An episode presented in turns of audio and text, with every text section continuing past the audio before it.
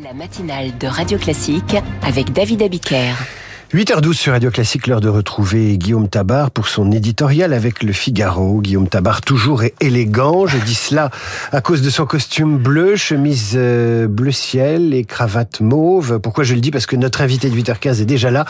Il s'agit de Xavier Romatet, il est directeur général de l'Institut de la mode à la veille de la Fashion Week. Il va nous parler de la mode française et internationale. Mais revenons à Laurent Vauquier, qui était hier sur son 31 politique, cher Guillaume Tabar.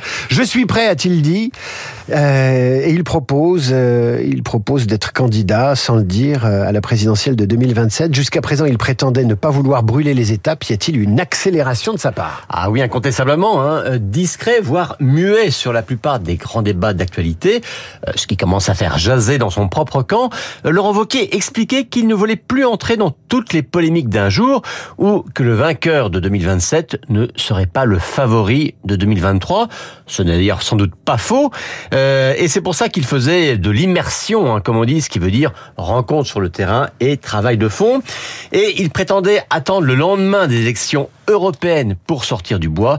Mais vous le savez, hein, la frontière entre la discrétion et la disparition est quand même très ténue. Il est donc sorti du bois, du bois et c'est par crainte de la disparition qu'il réaffirme plus clairement son ambition présidentielle. Et oui, en disant que cette accélération était nécessaire pour trois raisons.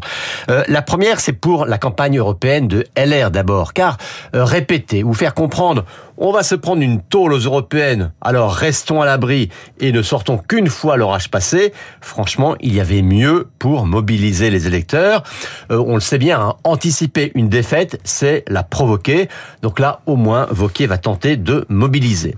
Euh, c'était nécessaire pour lui ensuite, car Vauquier a peut-être cru un peu vite que Bertrand éliminait la primaire, Valérie Pécresse battue à la, présidentielle, il deviendrait automatiquement le référent unique et incontestable de la droite.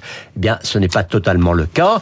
Bertrand n'a renoncé à rien, David Lisnard cherche à se faire une place, et Gérard Larcher, qui sera réélu aujourd'hui président du Sénat, euh, fait parfois figure de voix institutionnelle de la droite. Et donc, pour apparaître en présidentiable naturel de la droite, eh bien, Vauquier devait faire entendre la sienne de voix. Puis enfin, c'était nécessaire pour la droite elle-même, car on entend de plus en plus qu'elle n'a pas d'autre solution que de se fondre dans un camp macroniste élargi, autrement dit de se rallier à une figure peut-être issue de la droite, mais étant aujourd'hui dans la majorité, comme par exemple Édouard Philippe.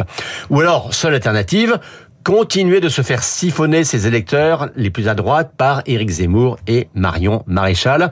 Eh bien, pour Vauquier, accélérer, c'est dire nous refusons d'être vendus à la découpe et nous prétendons pouvoir une porter une offre forte qui, le moment venu, pourra rassembler autour d'elle. Et il est très critiqué pour avoir dit ce week-end que sa région Auvergne-Rhône-Alpes n'appliquerait pas le dispositif zéro artificialisation des sols. Pourquoi a-t-il dit ça? Alors on le sait, hein, le zéro artificialisation des sols, c'est un dispositif qui s'inscrit dans la série de lois euh, écologiques. Euh, Vauquier y voit une loi ruralicide, un frein au développement des territoires territoires ruraux. Euh, mais vous savez, la dénonciation de ce qu'on appelle l'écologie punitive, c'est le grand thème en ce moment du Rassemblement national. Et sur le plan électoral, ça peut leur rapporter gros. Donc même si le gouvernement le rappelle à l'ordre, eh bien, Vauquier cible cet électorat-là convaincu que s'il part au RN, eh bien pour le coup, la droite aura perdu un de ses derniers socles électoraux. Bertrand Lisnard Vauquier, ça en fait des candidats à droite. À quatre ans de l'élection, ça promet une belle compétition. Vous retrouvez l'éditorial de Guillaume Tabar sur l'application Radio Classique. Tout de suite, l'invité de la matinale est lui aussi au service de la France. Il dirige l'Institut